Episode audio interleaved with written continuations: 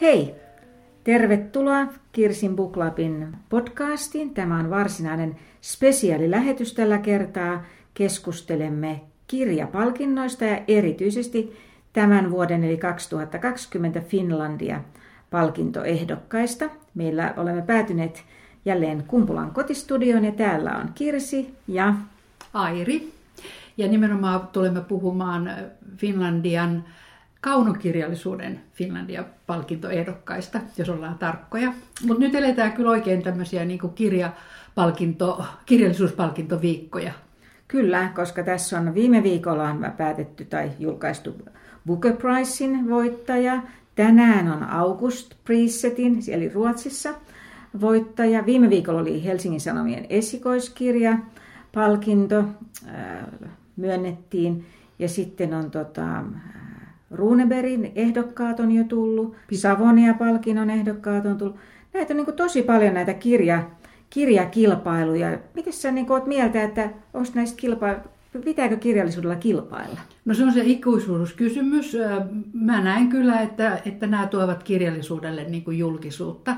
Ja sen takia musta on niin hyvä ratkaisu se, minkä Runeberg palkintoraati on ottanut nyt toisen kerran. Eli he ovat nyt julkaisseet jo niin sanotun pitkän listan, siis 19 kirjaa niistä kahdesta ja puolesta sadasta ehdokkaasta, mitkä on heille tullut luettavaksi. Sitten tulee vasta seuraava vaihe joulukuussa, jolloin on lyhyt lista, olisikohan niitä 5-8 kirjaa, ja itse asiassa Runeberg-palkintohan tulee sitten vasta ää, helmikuussa. Ja kyllä mä käyn sen listan läpi ja katson aina, että Aha, tästä mä en tiedä mitään, tuon ihanaa, tuon olen lukenut, mutta kyllä se tuo paljon kirjallisuuttakin seuraavalle niin esille sellaisia kirjoja ja kirjailijoita, joita ei tunne. Ja se on mun mielestä juuri näiden kilpailujen ansio.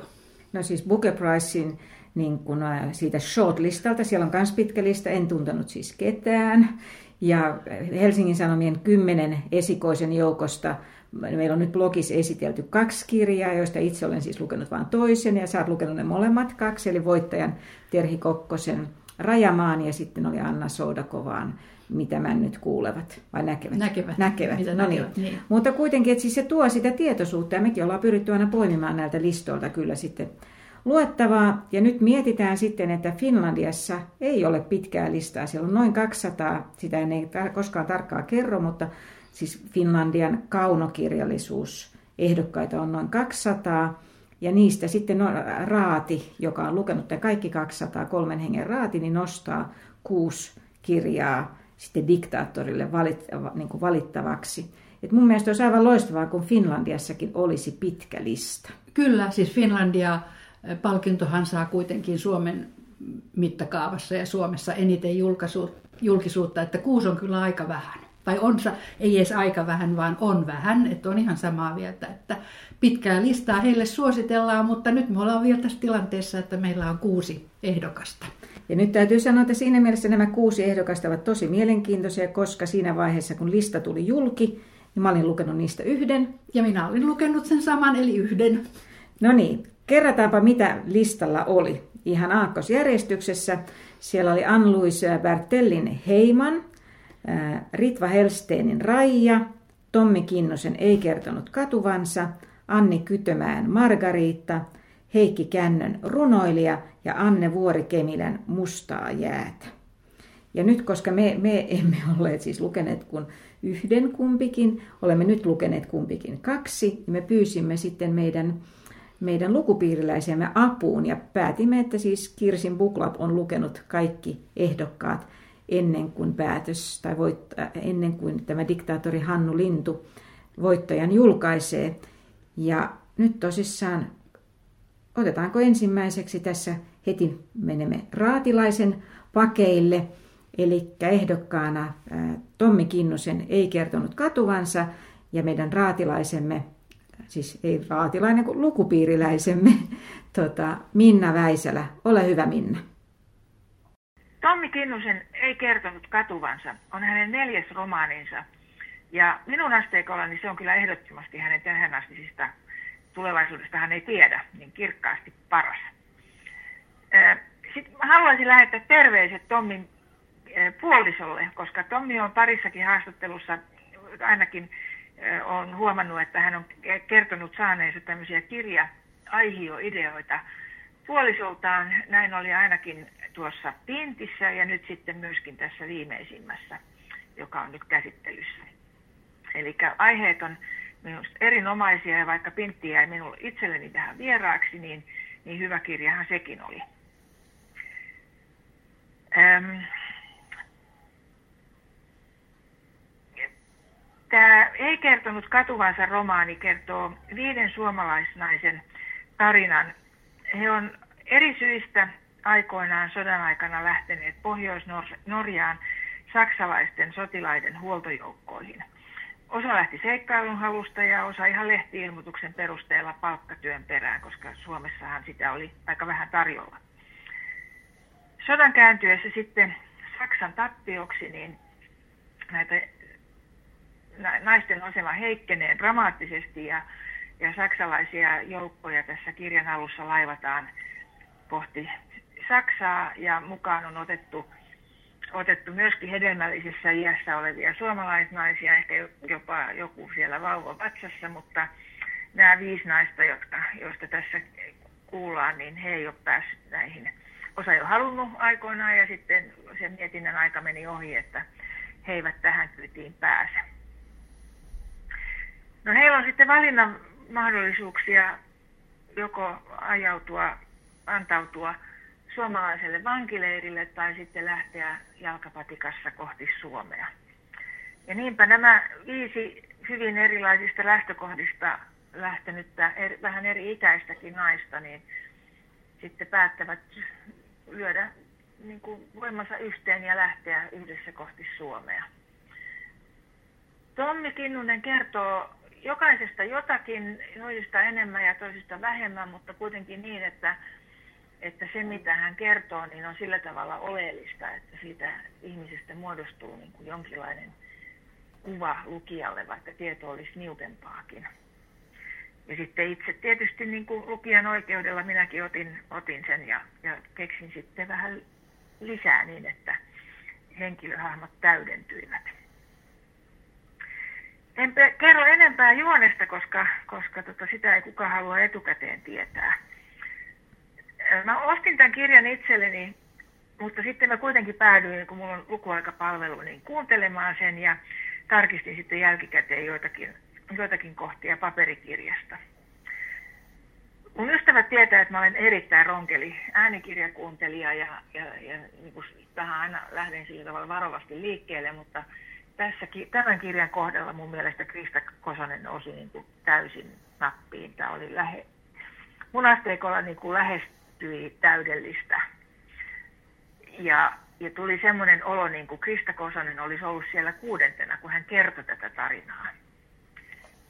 Eli, eli silläkin tavalla tämä oli mun mielestä erittäin, erittäin kiva kokonaisuus, että kaikki erilaiset versiot on niin kuin samalla yhtä laadukkaita. Tommi, Tommi Kinnullisen kirjat on ollut aikaisemminkin Finlandia ehdokkaana. Oli se neljäntien risteys 2014 ja sitten oli, oliko Lopotti, en muista nyt ihan varmasti, mutta tämä on nyt sitten kolmas, joka on Finlandia ehdokkaana, että ehkä katsotaan ensi viikolla selviää tai alkavalla viikolla selviää, että onko, onko tämä kolmas kerta se maaginen jäädään jännittämään. No niin, mekin ollaan ne Tommi Kinnusen hmm. ei kertonut katuvansa luettu. Mitä niin, sä mä, mä, itse asiassa kuunte, mä itse asiassa kuuntelin sitä, mutta se oli todellakin se ainoa, ainoa näistä kirjoista, jonka tunsin etukäteen. Ää, lukukokem, tai no, kuuntelukokemuksena se on, sanoisin, että se on lukukokemus, se oli mulle hyvin intensiivinen. Ja, ja mä pidin sen rakenteesta. Se ei ollut konstaileva, mutta siinä oli kuitenkin paljon sellaista, joka, joka, joka piti sen kiinteänä sen rakenteen ja, ja asioita, jotka paljastuvat pikkuhiljaa siinä naisten matkan edetessä. Ja silloin heti, muistaakseni elokuussa vai milloin sen kuuntelin, niin sen jälkeen jäin miettimään, että olen pitänyt kyllä Kinnusen aikaisemmistakin kirjoista, mutta mulle jäi vahvasti sellainen ajatus ja tunne, että tämä on Tommi Kinnusen paras kirja. No hei, oon nyt äh, hyvin samaa mieltä. Mä olen kanssa kaikki Tommi Kinnusen äh, neljä kirjaa lukenut, kaikista pitänyt, mutta tässä mä lähdin vielä niin kuin sillä lailla laukalle, että tämä jäi pyörimään mulla niin paljon mielessä. Tämä ei kertonut katuvansa, että mä lähdin hakemaan sitä faktatietoa tähän pohjalle.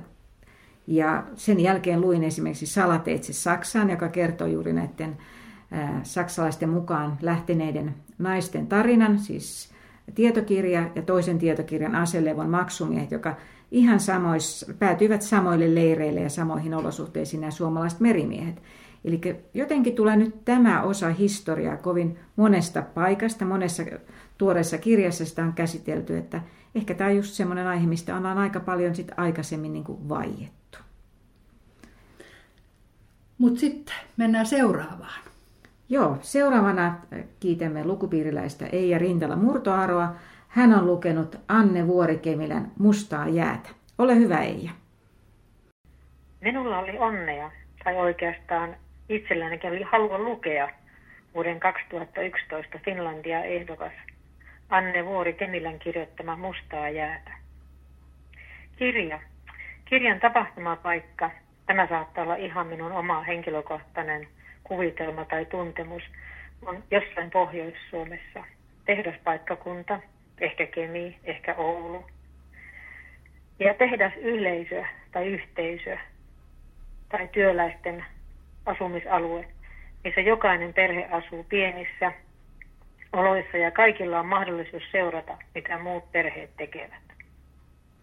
Kertomus on Siirin, Elspin, Failin, Kulfin ja pienen pojan Antin ystävyydestä ja Antin kasvamisesta aikuiseksi. Kertomus alkaa mielenkiintoisesti. Antti, varmasti jo 30, eli iällään oleva jo, on saanut kutsun Siirin eli Elfin syntymäpäiville. Hän menee sinne, löytää sekä Siirin, Railin eli Elfin ja Kulfin kuolleina. Ja siitä tarina lähtee taaksepäin. Eli tavallaan lähdetään Antin lapsuudesta. Antti miettii, että mitä, mikä on tämä naispariskunta, joka asuu siellä vinttihuoneessa ja josta kuuluu välillä jos onkin näköistä meteliä ja miettii, mikä on tämä iso ihminen, joka huutaen heittelee humalaisia pillunponkaajia yläkerran ikkunasta alas maahan. Kyseessä on Kulfin ja Elfin välinen ystävyyssuhde, jota on todella mahdotonta hyväksyä ja ymmärtää pienellä paikkakunnalla. Antilla on hyvin ankara isä, ja Antti ystävystyy Kulfin kanssa ja saa tältä tukea elämäänsä ja kasvamiseen aikuisuuteen. Ja samalla myös hän itse pystyy olemaan tukena Kulfille, Kulfin ongelmissa. Kirja on kertomus Siirin avioliitosta, pojasta, erosta, Railin elämästä maalaistalon poikatyttönä, taksikuskina ja hautausurakoitsijan apulaisena sekä Antin kasvamisesta pojasta opiskelijaksi. Ja ennen kaikkea heidän kolmen ystävyydestä ja siitä, kuinka heidän kolmen kohtalot kietoutuvat mielenkiintoisella tavalla toisiinsa. Siiri on herkkä, heikko ja Raili yrittää auttaa häntä omalla tavallaan. Heidän tapaaminen Siirin ja saatua poikansa Timon muuttaa kaiken. Siiri joutuu, tai Siirin aviomies Erkki, ei voi hyväksyä vaimonsa suhdetta toiseen naiseen – vaan vaatii eroa ja pojan huoltajuutta. Ja tämä on täysin ymmärrettävää tuossa yhteiskunnassa. Ei voitu hyväksyä, että naisilla, kahdella naisella on suhde keskenään. Tarina on aika traaginen, surullinen ja omalla tavallaan se on myöskin, se ei ole masentava.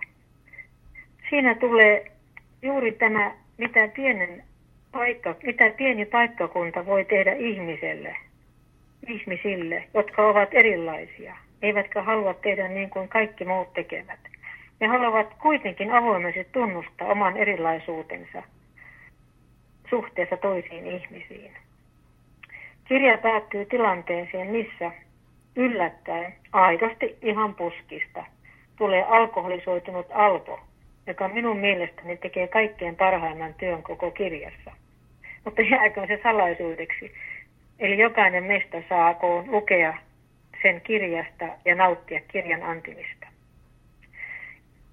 Kirja on, en nyt sano, että se on vanhakantaisesti kirjoitettu, kuten eräs kriitikko väitti sitä taannoisessa arvostelussaan. Minusta vanhakantaisuus on positiivinen piirre tässä kirjassa. Tuohan se esille vanhahtavalla tavalla, jos näin voi sanoa, ihan selkeästi, millaista on ollut elää 60-70-luvulla tuommoisessa yhteisössä. Millaista on kärsiä, kun menettää oman lapsensa, ja millaista on olla sellainen, joka haluaa olla ihan jotain muuta, jolle vanhemmat sanovat, että sinun pitää olla näin, sun pitää tehdä tälleesti ja tälleesti ja tälleesti. Ja kuitenkin jokainen heistä löytää omalla tavallaan oman paikkansa. Kirja ei välttämättä vastaa tämän päivän Finlandia ihanteita, mutta minusta kirja on ihan omalla paikallaan siellä. Ei kaiken tarvitse olla modernia. Ja lukijan pitäisi miettiä, että mitä, mitä, mitä tämä voisi tarkoittaa. Itse olen omasta mielestäni kuusikymppisenä aika hyvä kohde tällaiselle tyylille. Olen myös miettinyt yhtä Finlandia-ehdokasta vuodelta 2011, Huorasatua, ja miettinyt, että miten se on ollut siellä Finlandia-ehdokkaana. Jos se kirja on, on löytänyt paikkansa ehdokkaiden joukosta, minusta mustaa jäätä on hyvin, hyvin omalla paikallaan muiden Finlandia-ehdokkaiden joukossa.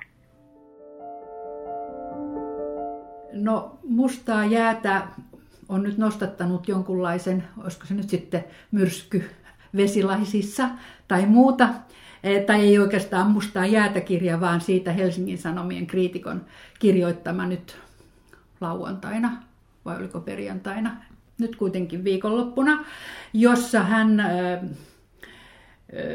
murskaa kirjan itse asiassa haukkumalla, arvi, arvostelemalla Finlandia raatia, että miten, miten he ovat niin kuin menneet tällaisen kirjan valitsemaan. No, se kritiikki on saanut myös paljon, paljon vastustusta ja, ja kirja paljon puolustajia, mutta, mutta vähän ikä, ei eikä ollenkaan vähän, vaan, vaan kaikilla tavalla jäi erittäin ikävä sivumaku siitä, siitä kritiikistä. Se oli siis Antti Majanderin kritiikki ja siinä siinä tota, äh, niin kuin nimenomaan sanottiin, että kun tämä on niin tunteellinen, mikä oli niin kuin aika erikoinen lausunto ja tosissaan hyvä, että adressia nyt kerätty, mutta todellakin moni on, moni on kirjailija puolustanut. Ja tämä on, kun, tämä on niin kuin hyvä muistaa, että Finland, Finlandia-palkinto, niin kuin moni muukin palkinto, niin ei voi, on vaikea mitata niin kuin yhteismitallisesti, minkälaisia kirjat ovat, mutta tämä on ollut nimenomaan tämä on ihmisten mielipiteisiin, omiin tuntemuksiin perustuva tota, palkinto. Siellä on se kolmen hengen raati, jotka lukee sen just noin 200 ja niistä valitsee kuusi, mikä on todella vaikea tehtävä, mutta sen verran aikaisempia raatilaisia haastat, on haastatellut, että aina niissä, siellä ei ole varmaan semmoista kertaa ollut, että se olisi jonkun yhden, vaan että kyllä se aina on ollut niin kuin, että sitä ainakin kaksi jäsentä on sitä kirjaa kannattanut. Et uskon, että tämän takana raati seisoo vahvasti ja no, jätetään se arvostelu sikseen. Eija sanoi, että kirja on hieno ja hän, hän ei ihmettelisi, vaikka palkinnon saisi, joten me mennään sillä linjalla. Mutta sitten, sulla oli kanssa aika järkelle luettavana tuossa. No niin, nyt se toinen, toinen näistä ehdokaskirjoista, jonka olen lukenut, on Heikki Kännön runoilija. Se on paksu kirja ja, ja siinä on paljon paljon tapahtumia. Se on tämmöinen Faust-tarina. Faust sinällään hän on, on ihan keskiajalta periytyvä tarina, mutta tässä kirjassa eniten ehkä viitataan, tai viitataankin Goethen, Goethen ja hänen Faustiinsa. Faustarinahan on kertomus miehestä, joka myy sielunsa paholaiselle saadakseen etuja, mainetta ja kunniaa. Tässä tapauksessa se, joka paholaiselle sielunsa myy, on runoilija, Aurelian Ben, joka on saanut tunnustusta jo esikoiskirjallaan, mutta, mutta sen jälkeen ei niin hyvin ole mennytkään. Hänestä on tullut jahdattu rikollinen, Le Poet, sillä nimelle tunnutta. Tässä tunnettu, siis tarina alkaa vuodesta 1889 ja siinä liikutaan, siinä liikutaan Ranskassa, Italian Torinossa, Saksassa, Sveitsissä. Ja mm, Kännö sekoittaa siihen tarinaan tämmöisiä realistisia, aivan historiallisiakin tapahtumia ja sitten myös hyvin tämmöisiä maagisia tapahtumia. Ja tämä paholainen, joka kirjassa on ja joka, jonka kanssa Aurelian sitten tekee sopimuksen, on Heinrich von Grünman nimeltään. Ja lukijalle ei jää mitenkään epäselväksi, etteikö olisi kysymyksessä niin nimenomaan Piru itse, nimittäin tämä Grünman, äh, häntä ympäröi kanelin haju. Se ei ole mulle selvinnyt, mikä yhteys on, on Pirulla ja kanelilla, mutta kuitenkin siis vahva kanelin haju. Hän pystyy sytyttämään sikarin suussaan ilman tulitikkuja. Hänen silmänsä ovat kiiluvat hopean värisinä. Hän ilmestyy, häviää yksittäin, siis, siis tämän tyyppistä. Eli alusta lähtien on selvää, että, että pahan kanssa ollaan tässä tekemisessä. Se sopimus, jonka, jonka Aurelian sitten allekirjoittaa, päästää hänet pahasta, eli, eli hän on tehnyt rikoksia, mutta erityisesti Grönmaan lupaa hänelle, hänelle aiheen. Hän lupaa, että, että tämä kirjailija, runoilija tulee kirjoittamaan vielä mestariteoksen. Hän nimittäin ei ole saanut mitään sen esikoisen jälkeen aikaiseksi. Ja lisäksi hän saa sitten vielä rakastamansa oopperatähden käden.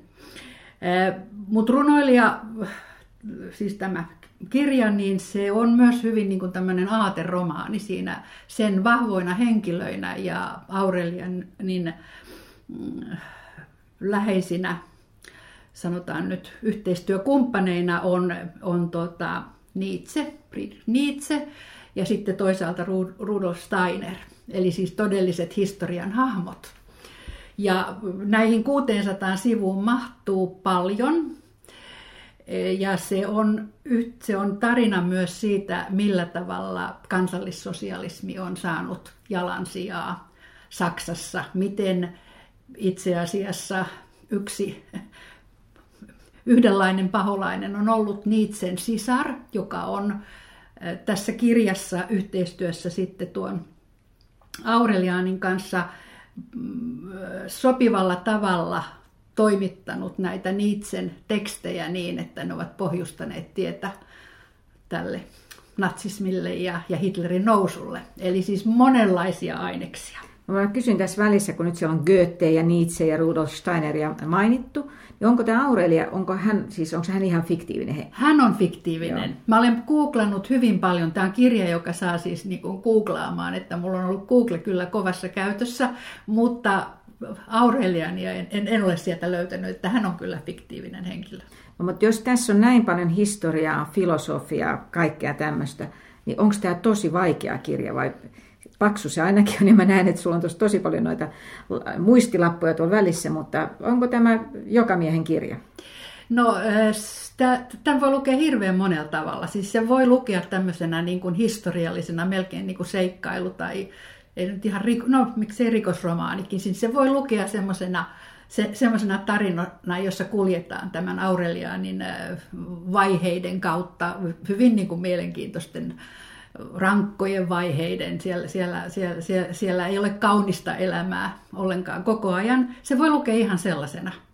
Jos, jos tuntisi paremmin Niitsen ajatuksia, niin varmaan siitä saisi vielä siis niin kuin moninkertaisesti enemmän kuin mitä mä olen saanut nyt niin kuin googlailemalla. Ja, ja, ja Steinerista on, joka me nyt tunnetaan Steiner-koulun koulun niin kuin isänä, niin mulle on löytynyt paljon uutta. Hän on ollut tämmöinen mystikko ja, ja hänen, hänen menetelmänsä tulee tässä niin kuin esitellyksi. Et siis mä sanoisin, että tämän voi hirveän monella tavalla lukea. Siellä on kyllä myös Wagner, siellä, siellä on Biseen Carmenilla on täällä rooli, että täällä on, täällä on niin kuin uskomattoman paljon aineksia. Eli siis todellinen runsauden sarvi, mutta ymmärtääkseni myös aika pitkän ajanjakson kattaa tämä Ann-Louise Bergmanin Heiman, joka on siis tämä, ää, siis sijoittuu tämän ruotsinkieliselle Pohjanmaalle, ja kuunnellaan nyt sitten, mitä Maria kertoo tästä kirjasta. Olen kuunnellut suomenruotsalaisen kirjailijan Ann-Louise Bartellin romaanin Heiman. Anne-Louise Bartel on näyttelijä, kirjailija, dramaturgi ja tällä hetkellä Vaasa-teatterin teatterijohtaja. Hänen esikoisromaaninsa Vendomin längtan on palkittu muun muassa Svenska Ylen kirjallisuuspalkinnolla 2016 ja nyt siis Bartel on Finlandia ehdokas. Heiman on sukukronikka, joka kertoo elämästä Pohjanmaan lakeuksilla – Erityisesti tarina seuraa suomenruotsalaisen Elofin elämää. Siitä lähtien, kun hän kymmenvuotiaana menettää isänsä ja hän ja hänen veljensä Iiva joutuvat jättämään rakkaan kotitilansa Oravaisilla, jonne Elof kuitenkin myöhemmin sodan jälkeen pääsee palaamaan vaimonsa Olkan kanssa. Kotitila on tärkein asia Elofin elämässä ja hän tekee kaikkensa hoitaakseen sitä kunniakkaasti. Aluksi kaikki menee hyvin ja pieni tila menestyy, mutta pikkuhiljaa sodan kokemukset ja pelko ja pelkuruus, joka on seurannut Elofia lapsuudesta saakka, alkaa ahdistaa häntä. Ja koska tuskasta ei voi puhua, turruttaa Elof oloaan alkoholilla muiden sodan käyneiden miesten kanssa. Mutta elämässä on kuitenkin paljon hyviäkin hetkiä ja onneksi Elopilla on Olka, joka kestää Elopia niin hyvässä kuin pahassa. Bertellin kuvaukset kylän ihmisistä, pohjalaisesta häähumusta, ensimmäisestä rakastelukokemuksesta tai lapsen liikuttavasta yhteydestä pieneen lintuun, ovat kaikki raikkaasti ja erittäin sydämellisen inhimillisesti kerrottu. Erityisesti pidin siitä, että tarina ei sijoitu pääkaupunkiseudulle ja kerro jokseenkin hyvin toimeentulevista ja hyvin koulutetuista henkilöistä – Helsingissä esimerkiksi. Suomen ruotsalainen elämä näyttäytyy Pohjanmaalla, Pohjanmaan lakeuksilla aivan erilaisena kuin miksi monet meistä sen kuvittelevat olevan. Usein sanotaan, että, että monella on käsitys, että suomen ruotsalaisilla olisi jotenkin elämä paljon helpompaa, mutta kannattaa lukea Pättelin kirja todistaa oletuksen aivan vääräksi. Pättelin kieli on aika vähäileistä, mutta vahvaa kerrontaa. Kerrontaa ihmisistä ja elämästä pienessä kylässä 1900-luvun Pohjanmaalla. Olen kuunnellut Heimannin ja sen lukee Anne-Louise Bertel. Ja hän on todella hyvä lukija kertomus vain syvenee hänen kertomana ja kuulija todella eläytyy siihen tarinaan. Kirjaa ei valitettavasti ole vielä käännetty, mutta se ilmestyy suomeksi keväällä 21 tammen julkaisemana. Minusta tämä kirja on ehdottomasti ehdokkuutensa ansainnut ja toivottavasti se saa laajan lukijakunnan, kunhan se julkaistaan myös suomeksi. Okei, eli Maria Kastreen kävi vierailulla äh, tosissaan Pohjanmaalla.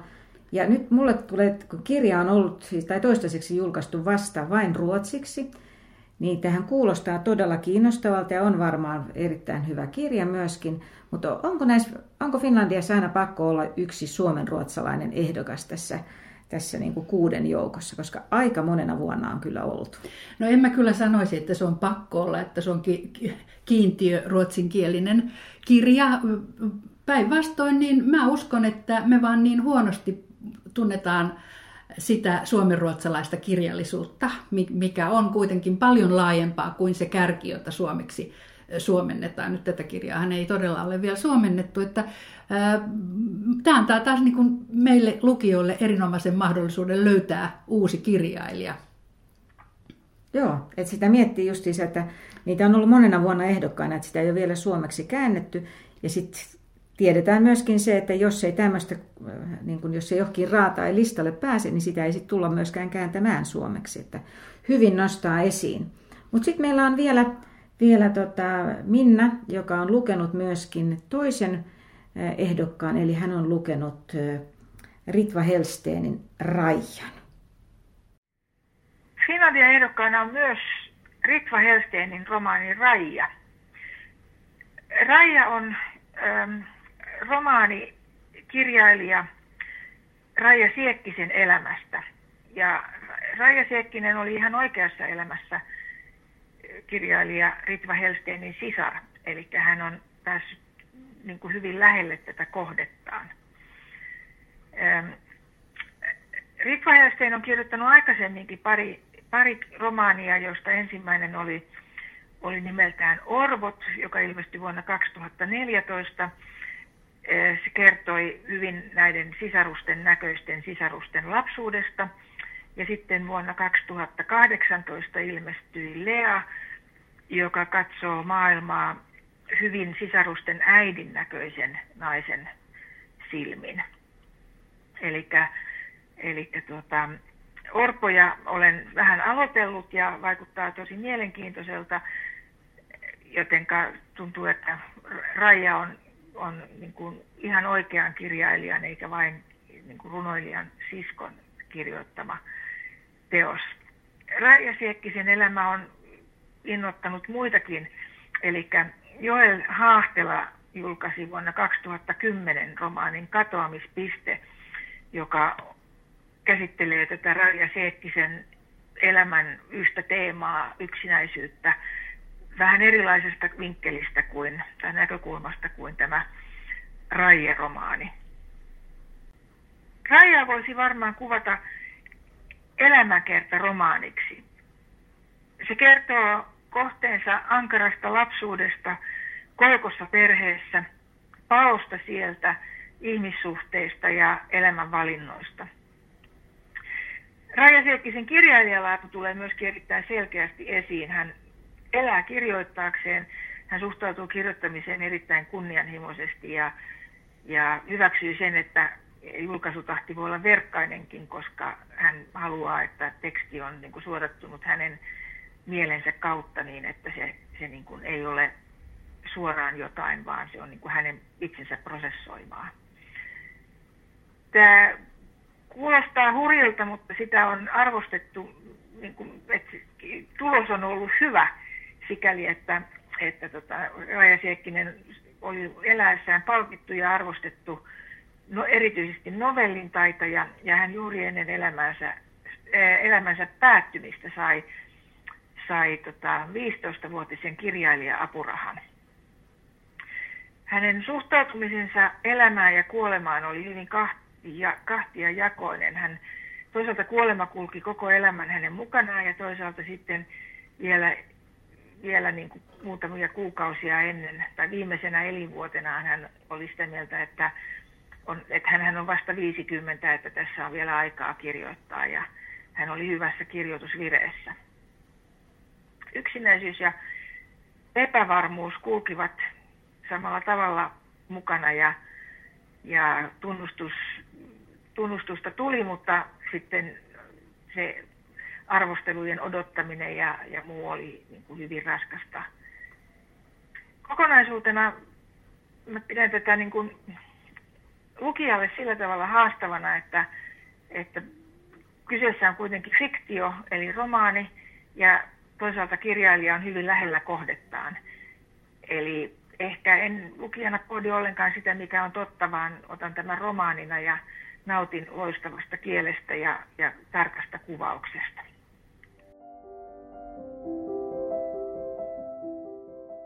Niin Raija on taas kerran yksi autofiktio tai todellisesta eläneestä henkilöstä, tässä tapauksessa kirjailijan siskosta kertova tarina.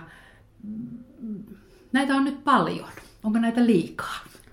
No vaikea sanoa, onko liikaa, mutta kyllähän tässä huomaa itse, niin kuin moni, moni lukija varmasti, että näitä luetaan aika totena. Mä katson esimerkiksi TV-sarja Crownia lähes totena, vaikka tiedän, että se ei totta, mutta se vaikuttaa tietenkin semmoiselta. Että tässä tietysti on sisko kirjoittanut toisesta siskosta, että niillä on sitten eri nimet kirjassa, niin se mua nyt ainakin tälleen, kun en ole itse lukenut, niin vähän niin kuin hämää.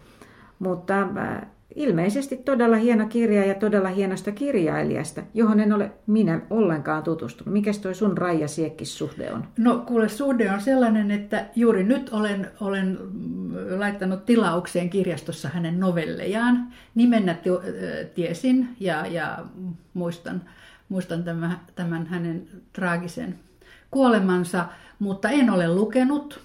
Ja nyt olen täysin vakuuttunut, että ehkä että meidän molempien täytyy tutustua tähän. Hei, me otetaan kirjalle. ehkä lukupiirikirjaksi, no, niin silloin tulee tota, varmasti niin kuin tutustuttua, kyllä. Mutta sä oot tutustunut, tai enemmänkin, sä oot lukenut äh, Anni Kytömään Margaretta. Kerropa siitä minulle. Joo, ja nyt kun mä Margaritan, anteeksi, mä niin, sanoin niin, väärin. Niin, se on tarkkaan, se on Marga, ehkä sanotaan vielä Margarita tai Margarita, en tarkasti tiedä, mutta tiedän mistä se nimi tulee.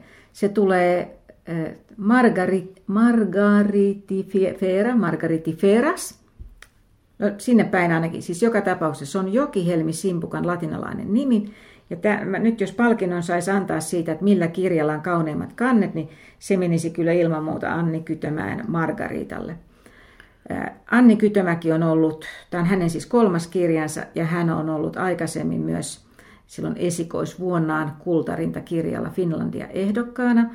Ja mä olen tavannut hänet jossain kirjatilaisuudessa ja tota, kaikki aina hehkuttaa. Mutta Margarita oli nyt ensimmäinen kirja, minkä mä häneltä luin. Ymmärrän hyvin, miten hänen, miksi hänen runollista kieltään ja kirjoitustapansa hehkutetaan, koska tässä niin kuin se raakku, se jokihelmi simpukka on siellä virrassa, niin mulla tuntuu, on semmoinen olo, että Mut on niinku, mä oon mennyt virran myötä, mutta on niinku tavallaan virta läpäissyt, kun mä olen lukenut tämän kirjan.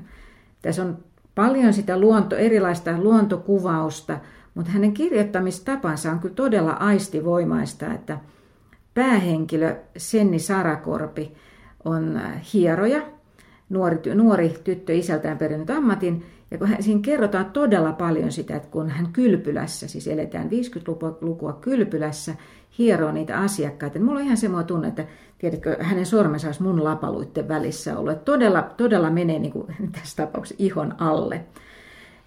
Senni, Sennin tarina on se, mikä kantaa tätä kirjaa. Siinä on myös muita kertojia, muutama mies. Ja yllättäjä sitten myöskin se Jokihelmi Simpukka, joka on myös yhtenä kertojana, joka oli musta ihan tavattoman viehättävä, viehättävä niin kuin piirre tässä kirjassa. Tähän liittyy yhteiskunnan niin kuin muutosta, liittyy se, että sota on juuri loppunut, sota on jättänyt jälkiään ja ollaan tosissaan siellä 50-luvun alussa, jolloin, jolloin tota, Senni tulee raskaaksi. Ja tässä on yhtenä isona teemana se, että mikä on naisen oikeus päättää omasta kropastaan, koska hänellä on ihan supervaikea raskaus, semmoinen, missä ollaan, semmoinen kuin Englannin prinsessa Catherineille, että ollaan koko ajan oksennetaan. Ja sitä käydään sitä niin kuin yhteiskunnallista puolta, koska siihen aikaan on siis viralliset pykälät ollut, että lapsi, jokaisen suomalaisen naisen pitäisi synnyttää kuusi lasta. Hmm. Et jos vain yhden ja yksittäiset lapset, siis yksi, ainoat lapset ovat kuulemma itsekkäitä ja kaikenlaisia, mutta tämä on tämmöinen niin kuin isompi kuva tässä. Yksi päähenkilö joutuu hakkaamaan metsiä, siis olemaan metsähallituksen palveluksessa ja tekemään päätöksiä asioista, vaikka hän haluaisi suojella luontoa. Tässä on tämmöisiä isoja teemoja, mutta tämän voi myöskin lukea ihan tämän yhden henkilön tarinana, joka on niin voimakkaasti kuvattu että kuten mä sanoin, se menee tosissaan tunteisiin. Ja sitten siinä on vielä yksi semmoinen piirre, joka on tässä meidän ajassa mielenkiintoista, että siinä on, on olemassa juuri polio, siis epidemia. Ja polio tarttuu myöskin tällä lailla lähikontakteissa, joten Senni saa, on koeryhmässä, että hän saa rokotteen. Nyt tässä voidaan sanoa, että poliorokotus on keksitty 1955 ja sitä ennen oli niin kuin nimenomaan monella tosi huono kohtalo, kuolivat siihen ja oli rautakeuhkoa tämmöistä, että miten se on nimenomaan juuri se kanssa, että sulla tulee tämä keuhkoteisit toimi, että siihen sä kuolet. Paljon uutta tietoa tuli myös, mutta tässä nämä eri juonilinjat niin kuin nivoutu yhteen tämän lopussa. Vähän siinä on sitten semmoisia sadunkaltaisia elementtejä, että paljon tapahtuu sattumia. Mutta oikeassa elämässäkin voi olla tietysti paljon sattumia, mutta ihan, en, en ihan kaikkea tässä siitä osta, mutta sillä ei ollut enää mitään väliä, koska se Anni Kytömään kerronta virta vei mut mukanaan ja olin kovin ihastunut. No nyt me ollaan kuultu kaikesta, kaikista kuudesta jonkun lukupiiriläisemme tai meidän oma esittelymme. Nyt palkintojen jakoa.